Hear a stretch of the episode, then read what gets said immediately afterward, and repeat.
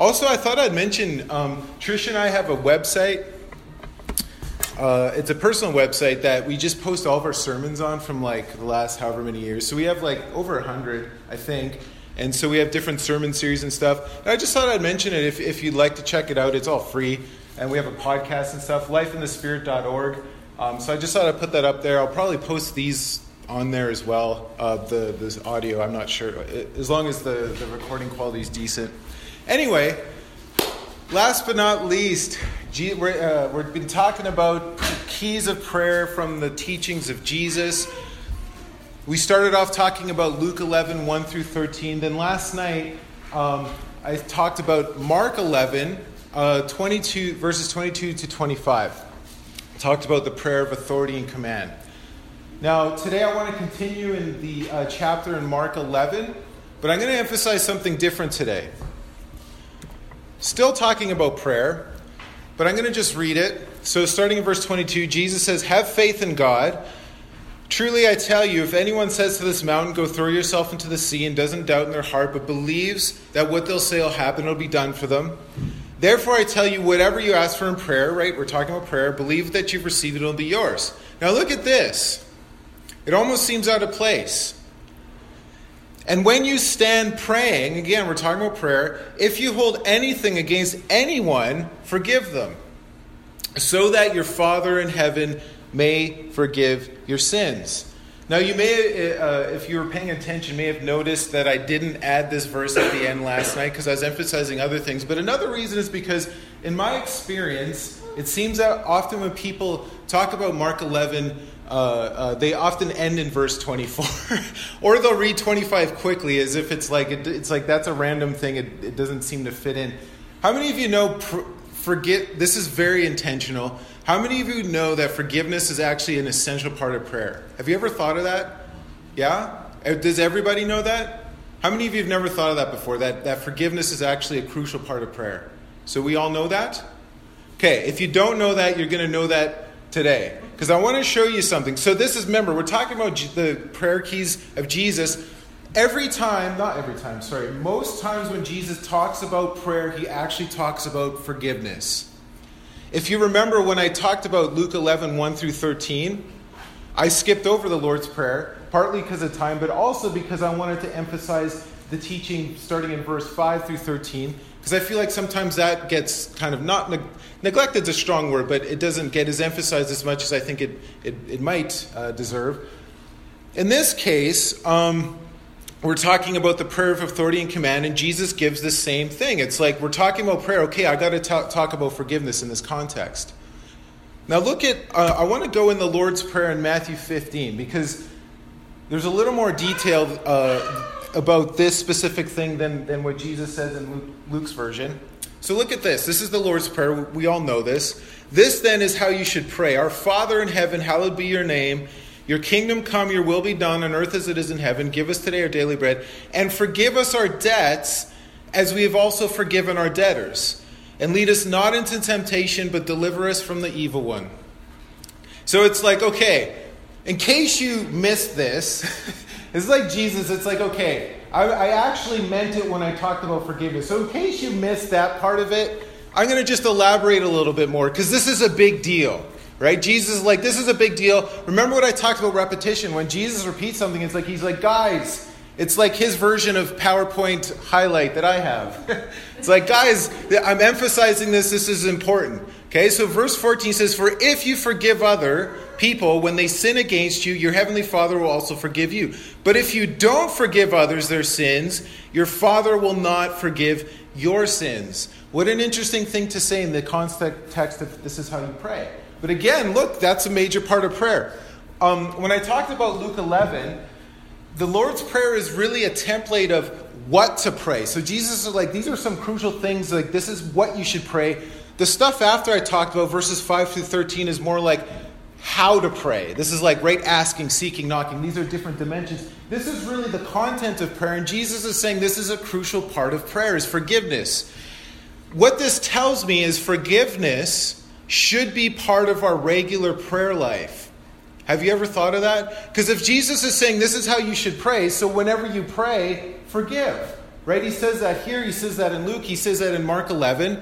And so it's not something we should do once in a blue moon, like when we're really, really offended. Oh, right, I'm a Christian, so I guess I need to forgive that person. It's like Jesus, like, no, when you pray, right, you not only ask for forgiveness, you're forgiving people in, in, in that as well. Now, this is, I realize this is can be kind of an intense message, but um, I don't intend it to be because really what I, uh, uh, what I want the outcome to be is to highlight the fact that we're talking about prayer and we're talking about this is important, an important aspect of prayer that Jesus um, tells us we need to do. And so I want, because Jesus talks about the consequences of unforgiveness, I want to talk about that because um, that really, if you if you talk about that, like I don't want to shy away from difficult teachings because I mean these are main plain gospel teachings, but when you realize the weightiness of unforgiveness and why the Lord cares so much about it, then it helps us understand this is why it's so important.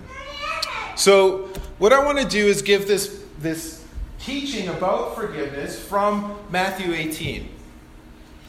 I always get a kick out of Peter. He says funny things sometimes.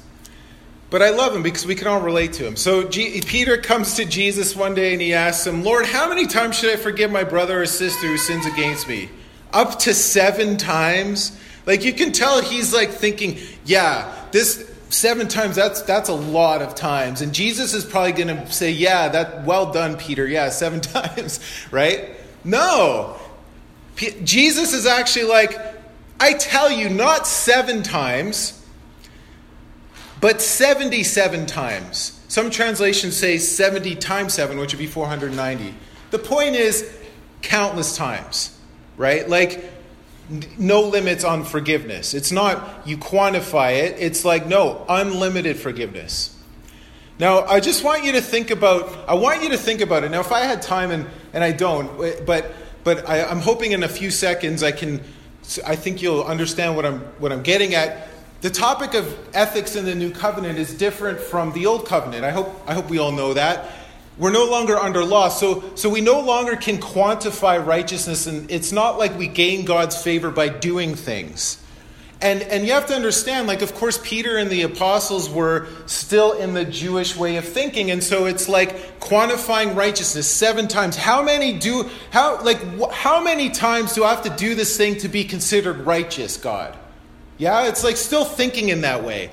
And Jesus has to really help them rethink this whole notion. It's like, no, no, not seven, unlimited. If you think about it, new covenant righteousness no longer, you can't quantify it because God's, it's all a gift from God. So God gives us his unconditional love, his unconditional grace, his unconditional forgiveness and he expects us to do the same. Right? Because kingdom of the kingdom of God is received as a gift, we give unto others as we've received. Okay? So if you think about this, say hypothetically someone comes up to Peter and he punches him. Just randomly, some guy. And then so Peter's like, okay, I'm a Christian. Okay, I forgive you. Then the guy punches him again. And Peter's like, okay, okay, I'm a Christian, I forgive you.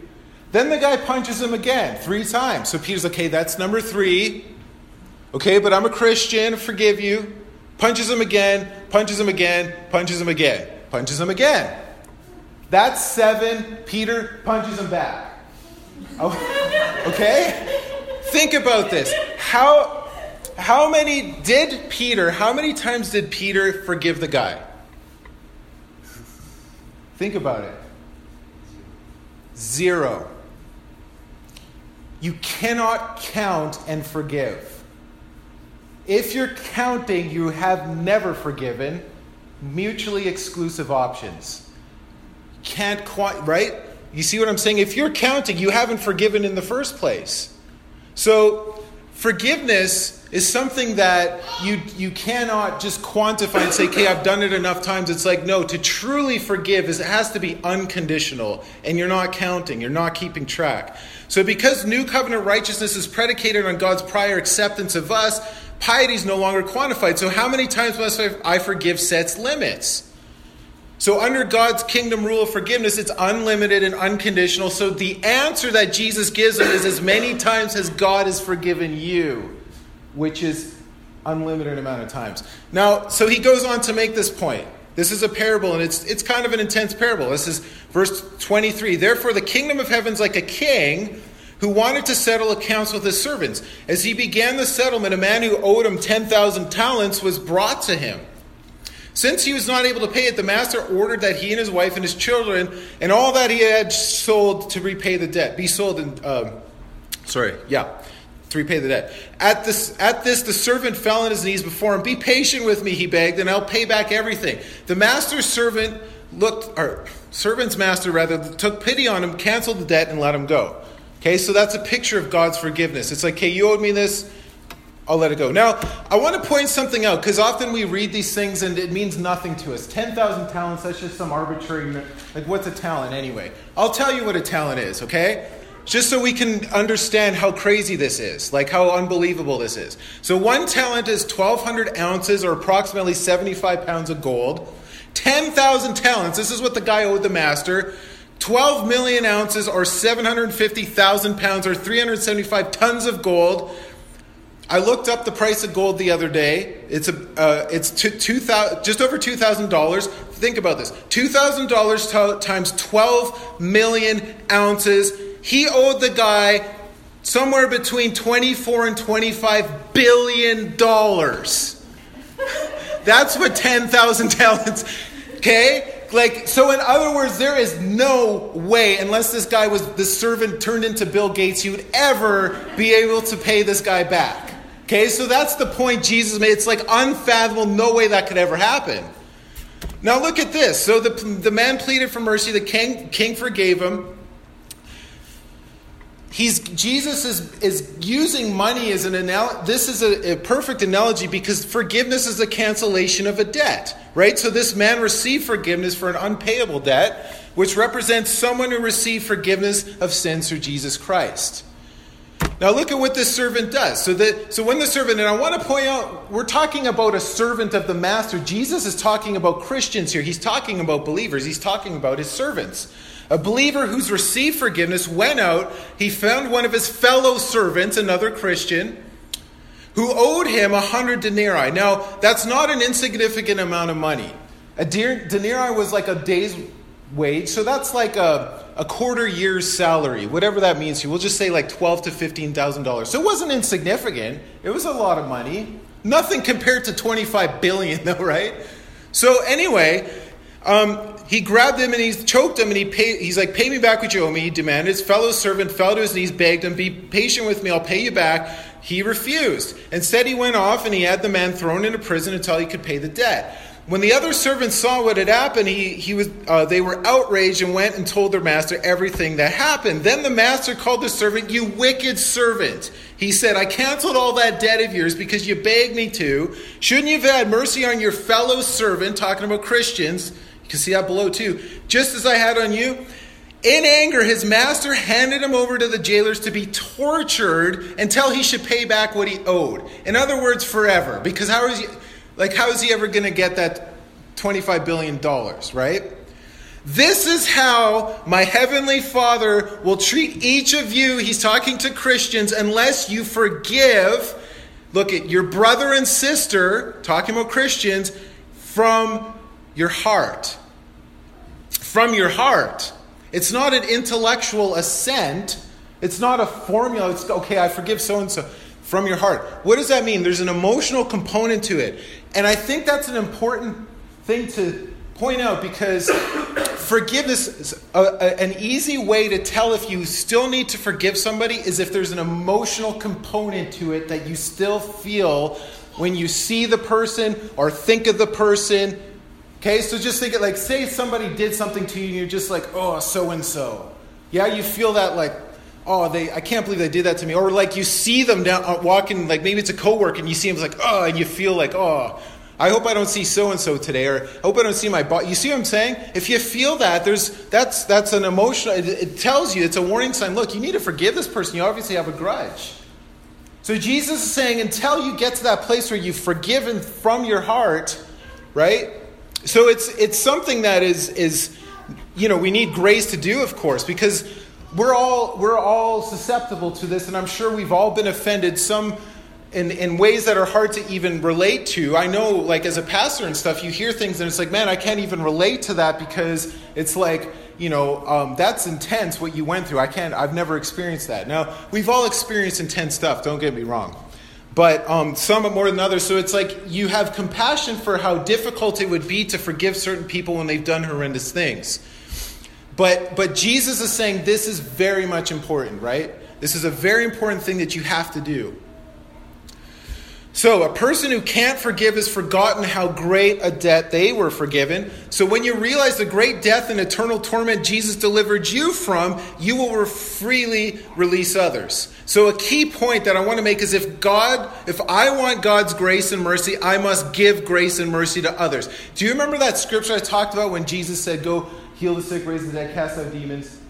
Then he says, Freely you've received, freely give. That principle is so crucial in the new covenant. That's like that's like new covenant ethics right there. Freely you've received, freely give. So I want to use that over and over again in this context. Okay? Because that principle applies to what we're talking about with forgiveness. So Jesus defines righteousness differently in the new covenant. Everything we've received is a gift from God, and we must freely give unto others that which we've received a good scripture that's, that's illustrates this principle we love because what? He first loved us. We've received his unconditional love. We have to give that love to others. Freely we receive freely we give. So god granted us his unlimited forgiveness and we're called to do the same forgiving each other just as christ and god forgave you. So as I, i've been pointing out throughout the weekend jesus is our example. Okay so freely you receive freely forgive. Forgiveness think about this. Forgiveness is really what lies at the heart of the entire gospel. Jesus dying for our sins is God's gracious heart of forgiveness towards us. And he longs to forgive us and for us to experience that forgiveness. And his forgiveness frees us to treat others as God treats us, to forgive and love them unconditionally. So it's like Jesus forgave us this crazy debt, $25 billion, and then he expects us to show that same forgiveness and love to others, right?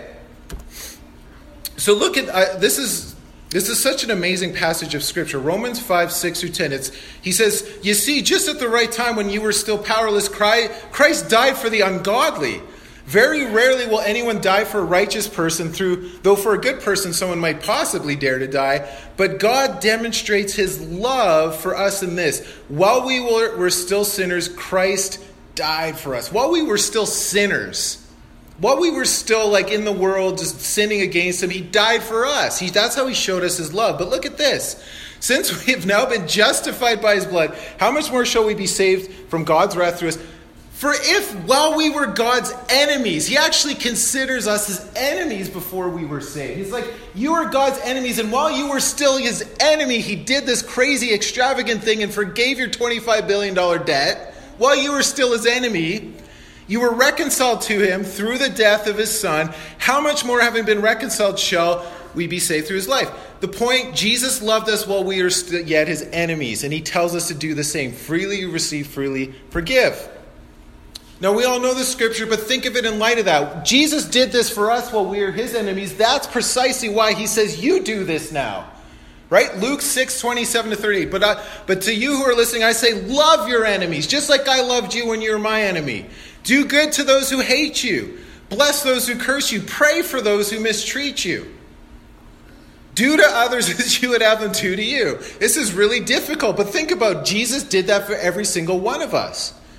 Then he repeats himself. Remember, when I say when Jesus repeats himself, that's him saying, Listen, love your enemies, do good to them, lend to them without expecting anything back. Then your reward will be great and you'll be children of the Most High God because He's kind to the ungrateful and the wicked. Be merciful just as your Father's merciful. Remember, freely you've received the mercy, freely give. Be, be like your Father in heaven. Then he says, Don't judge and you won't be judged. Don't be or don't condemn, you won't be condemned. Forgive, look at forgive and you'll be forgiven. Sowing and reaping. Given it'll be given to you a good measure, pressed down, shaken together, the running over will be poured into your lap. For with the measure you use, it will be measured to you. Okay, so think about that statement, and he even mentions forgiveness. To the extent that you forgive others, you will be forgiven. How many of you want to be forgiven for everything? I know I do. Yeah? So it's like the whole principle of sowing and reaping. It talks about it in Galatians 6 8 through 10. Says, God won't be mocked. Whoever sows, they will also reap. So those who sow to please the Spirit will reap uh, eternal life. Those who sow to please the flesh will reap death and destruction. It's interesting that God says he won't be mocked. So, in other words, it's like, it's mockery to God. If you, it's, I don't even want to go. So I'm going to move on. Sorry. I'm getting off my notes. I'm realizing I got time. Okay. But sowing and reaping is the same thing. That's what Jesus is talking about. You want forgiveness, sow forgiveness. You want mercy, sow mercy. And to the extent that you do it, you're going to reap it. Sowing to please the Spirit. Therefore, as God's chosen people, this is sorry, Colossians 3 12, and it's again over and over illustrating this principle. Uh, Colossians 3 12 to 14. Holy and dearly loved, clothe yourselves with compassion, kindness, humility, gentleness, and patience. Look at this. Bear with others and forgive one another. If any of you has a grievance against someone, forgive, look, as the Lord forgave you. Same thing. Freely you receive the forgiveness, freely give. Then he talks about loving uh, one another. Ephesians 4 30 to 32.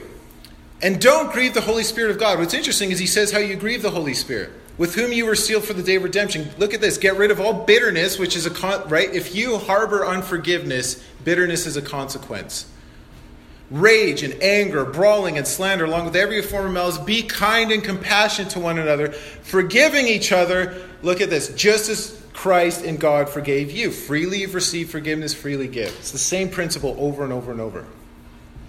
And you know, forgiveness is such an important thing. Like, even, even the secular re- world is recognizing this. There's research, there's tons of research on this now showing that if you harbor unforgiveness, it leads to cancer and all this, these crazy health outcomes.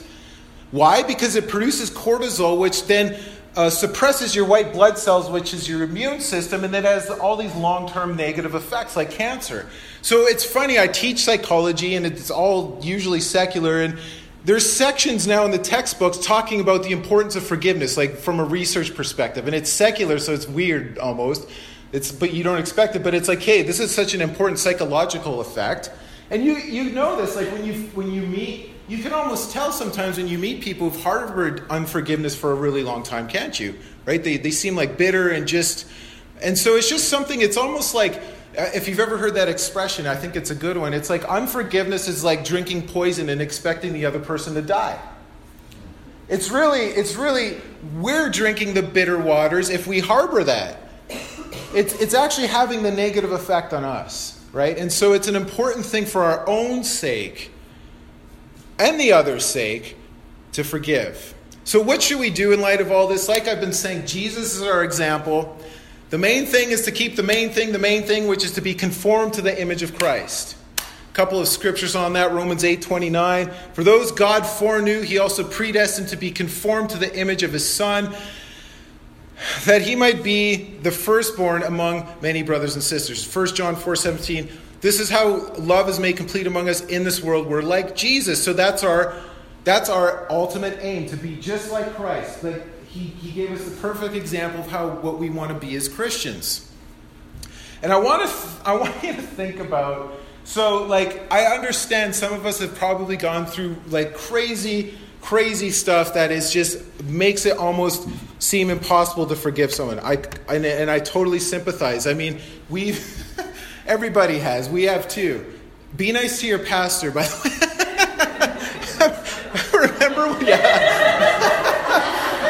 no, it's it's funny when uh, sh- yeah. When I uh, I'll just be quick, but when I a few years ago when I was when we were pastoring in Ottawa, I remember my grandpa was coming from Dauphin to Ottawa. It was like his right by his 91st birthday to come visit. And it was such an honor. And so I was praying like two months in advance, Lord, what do you want me to speak? Because grandpa is like you know he's he passed away now but uh, like greek orthodox or yeah ukrainian orthodox so i was like yeah like i want to you know is there anything you want me to speak? And the lord told me way in advance i want you to speak on forgiveness. And i was like oh okay. And i assumed it was for grandpa. So I, I i did this message on forgiveness and then like this this like bizarre thing happened where it was like what? In our life where it was like people like cer- certain people made like crazy lies. And it was like it was just the most unbelievable thing we've ever experienced and um, and not just about us but about a bunch of people in our church and stuff and then that was like a few days before I gave this message. I'm like, oh, this message was for me. wasn't for grandpa. God knew this was going to happen and I need this message. So, yeah, you I mean everyone has experienced difficult things, but I want you to think about something. Jesus has experienced that to the nth degree. Okay? Now, I, we could go on all day about the, the reasons Jesus had, a, a, he was the only one who probably had um, the, the ability to harbor unforgiveness and, and it be okay because he was perfect. That, that sounded, just ignore what I just said, other than to say he had a lot of reason he could have been unforgiven unforgiving towards others. Think about it. Like every time he gave a teaching people made up like lies about him and like um, you know said negative things about him wanted to kill him like it was like everything he did there was like crazy things that he could have been offended by but just think about some of the stuff leading up to the, to the cross. It's like he was betrayed by one of his closest friends. You know, we think of Judas as like this bad guy, and of course he, he was, but he was one of Jesus' closest friends. For like three and a half years, Jesus poured into this guy. They ate together. They, you know, um, he, he was his disciple, and he spent so many hours pouring into this guy. And Judas betrays him for 30 pieces of silver. Like, imagine your best friend betrays you for like a hundred bucks. You know, like to, to death. And it's like, is that all I was worth to you? Like, that would be really difficult. If you've ever been betrayed, you know, it's like, wow, one of my best friends did that. Not only that, though, he was abandoned by all of his closest friends when he needed them the most. They all scattered. So when, when he was when when the rubber met the road, what happened it's like Peter denied that he even knew him to a servant girl. You know, it's like, what? You don't even, it's like, man, that's intense. You don't, you deny you even know me when I need you the most. But then he was flogged and he was tortured. How many of you seen The Passion of the Christ? Like, yeah, that's hard to watch, isn't it? I bet you that was, I bet you, I wouldn't doubt if it was even more intense than that movie portrayed it. And that was really intense because the Romans were ruthless with their torture methods.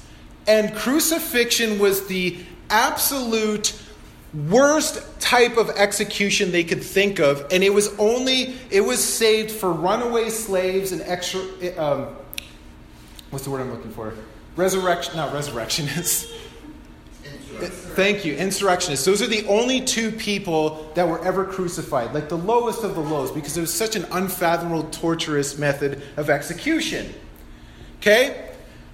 Look at this. Hanging on the cross, people hurling insults at him. His friends just betrayed him, um, and he's completely innocent. he's the only one ever in, in history who's ever been completely innocent. Totally unjust. People are mocking him right now. like this is like I can't even think of how crazy that like how like how how difficult it would be to forgive people at, in like right? I, I just don't even know how it's possible. Look at what jesus does. This is just blows my mind. It's like okay um, he's on the cross. Jesus said for, father forgive them for they don't even know what they're doing i want to point out something about that like because jesus is our example okay and he's right now experiencing probably one of the most horrific things that human being could experience, not to mention the pain, the physical pain. I'm talking about even the emotional and betrayal and all that stuff. Jesus didn't make them grovel on the ground and beg for mercy, did he? He, did, they, he didn't even make them apologize. Like, it wasn't even like, if you say sorry, I'll, I'll pray that your God forgives you. Okay? He just simply said, Father, forgive them. They don't even know what they're doing. It's like unconditional forgiveness to the nth degree. Like I don't even it's like wow. Like they don't even have to apologize and say sorry. It's like no.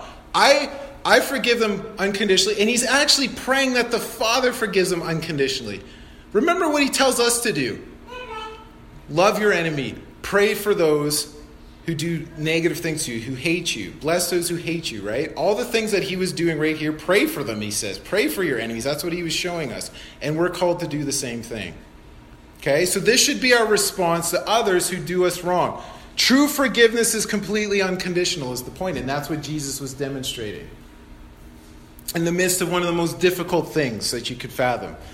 To truly forgive is to truly let it go and to let God have it. They no longer, quote unquote, owe us anything, right? Because it's a debt. So, so forgive, think about the word, right? You're forgiving unconditionally, you're giving them something. If, if they have to do something in return, it's no longer forgiveness. Okay? So, what should we do in light of all this? Forgive like Jesus did. And I know this is hard. I like I, I completely understand it. We all have to go through it. But um, it's just something that as Christians, God requires of us, and it's something we should do regularly.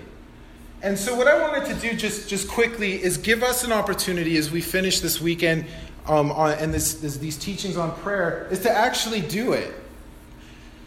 Is to actually ask the Holy Spirit, to ask God if He'd reveal, is there anyone I need to forgive? And I'm sure we could all come up with that. Someone, if, if, you're, if you've been thinking at any point during this message, especially now, oh man, I should forgive so and so, then it's probably the Holy Spirit saying, yeah, you need to forgive that person, maybe. Right? But I want but if you're like if you can't if you're like I can't really think of anyone right now, that's great. But I want to ask you something because I'm pretty sure we probably if we really thought about it, all have someone we need to forgive. So I'm going to ask you guys a question. How many of you would want to be exactly like your mom and dad? Zero. Notice no one put up their hand. Okay. Why did I just ask that? I want to propose something to you. Those reasons you thought of that made you not raise your hand, there's a chance you might need to forgive them in that area. See what I'm saying? Like, say, for example, oh, I wouldn't want to be like my dad because he was really angry. You might need to forgive him for that. Or I not, wouldn't want to be like my mom because she was whatever, a gossip. You might need to forgive. You see what I'm saying? So, so use this opportunity maybe to forgive them, or maybe it's a coworker, or maybe it's your boss, or whatever. Um, but it's just it's just a simple prayer. There's no formula really. It's just a simple prayer. But I just want you to think about it. And and here I have like for I so this is just a prayer, and, and we don't necessarily need to do this right now, but but I want to leave this up at least and I want us just to think about it. And maybe, why don't we do that? Why don't we just think about it for just a few seconds? And if, if you already have somebody, and why don't we just say this prayer together? You don't have to say the name out loud. You can whisper it, or the Lord knows who you're thinking about. But I just want to do this as sort of like, yeah, Jesus tells us to forgive people, so why don't we just do that right now? Corporately. So, um, yeah, if, if, you if you've thought of someone um, or maybe multiple people. And then I would recommend just go go home and do this if there's more. Like if there's a lot you need to do, that's fine. And it's a process. I understand. It's one of those things that, you know, it, it reminds me. The illustration I think about often in in, in forgiveness is is that guy. In, not, in, in Mark chapter 9, when he was asking Jesus to heal his son, and Jesus says that remarkable statement about everything's possible for him who believes, and this guy says, I believe, help my unbelief. You guys know what I'm talking about? I feel like this is the same thing we can pray with forgiveness. It's like, I forgive, help me my unforgiveness. You know what I mean? Because it's something that does, it is a process and, and just, it might take a long time. It really might. It might take years even. But the point is to, to engage in that process and to not harbor that unforgiveness. You know, it's, it's an important thing. So why don't we just pray this together? And then when I get to the point where I say, I forgive, fill in the blank with the name, for fill in the blank, you can either whisper it or don't. You can just say it in your mind if you don't want people to hear you, that's fine. But why don't we just do this together, okay? So thank you, G- um, yeah, you can repeat after me. Thank you, Jesus, for dying in my place, that I might be forgiven. By an act of my will, I now choose to forgive those who've hurt me. or sinned against me. All right, so here's the point when we actually forgive. I forgive. And then you can just say it in your mind and give, give the person to the Lord. Might be a few people. And then be specific. Say for this specific thing. So just, you can do that on your own right now. I'll just give you a few seconds. I forgive so and so for whatever. It could be minor stuff too. There's nothing too minor for this. Like, I forgive Bob for not cleaning the washroom when he said he would the other day, or whatever. Your, your hypothetical husband. okay.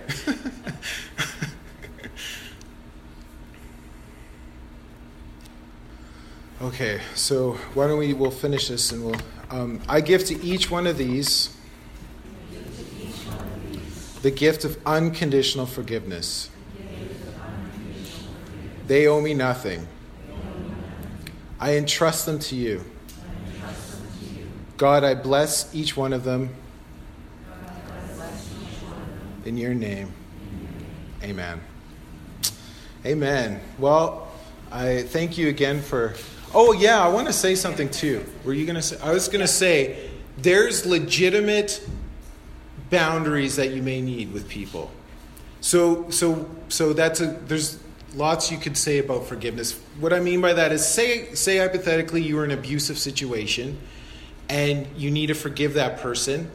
You can forgive them from afar, right? Unless that person repents and turns around and, and stops the abuse, um, you don't have to be in that situation. So forgiveness doesn't necessarily mean that you have to just yeah, like you try your best and as possible to reconcile with the person, but there's also godly boundaries that you might need.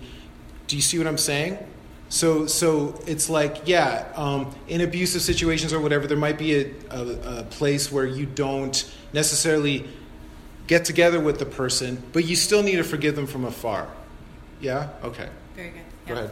Now, um, since I know my husband and I know uh, his language, sometimes I understand what he's saying, but I can see that maybe there could be some things that could be misunderstood. So I just come up to clarify every once in a while. Thank God for um, wives.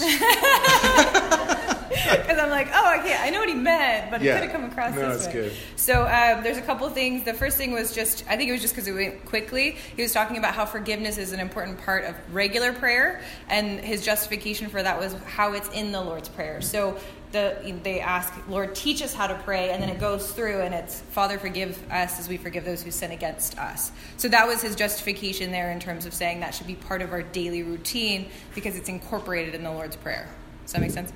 Um, and then uh, he was talking about how the Lord was talking to believers in the servant parable but um, it doesn't mean that we don't forgive unbelievers as oh, well. Yeah. so it's not it's not saying like oh we just have to forgive our brothers and sisters in Christ, but we don't have to forgive unbelievers. So he wasn't saying that. He was just emphasizing the fact that he was talking specifically to believers, and it's important for us as disciples to forgive. Yes. But that includes everyone.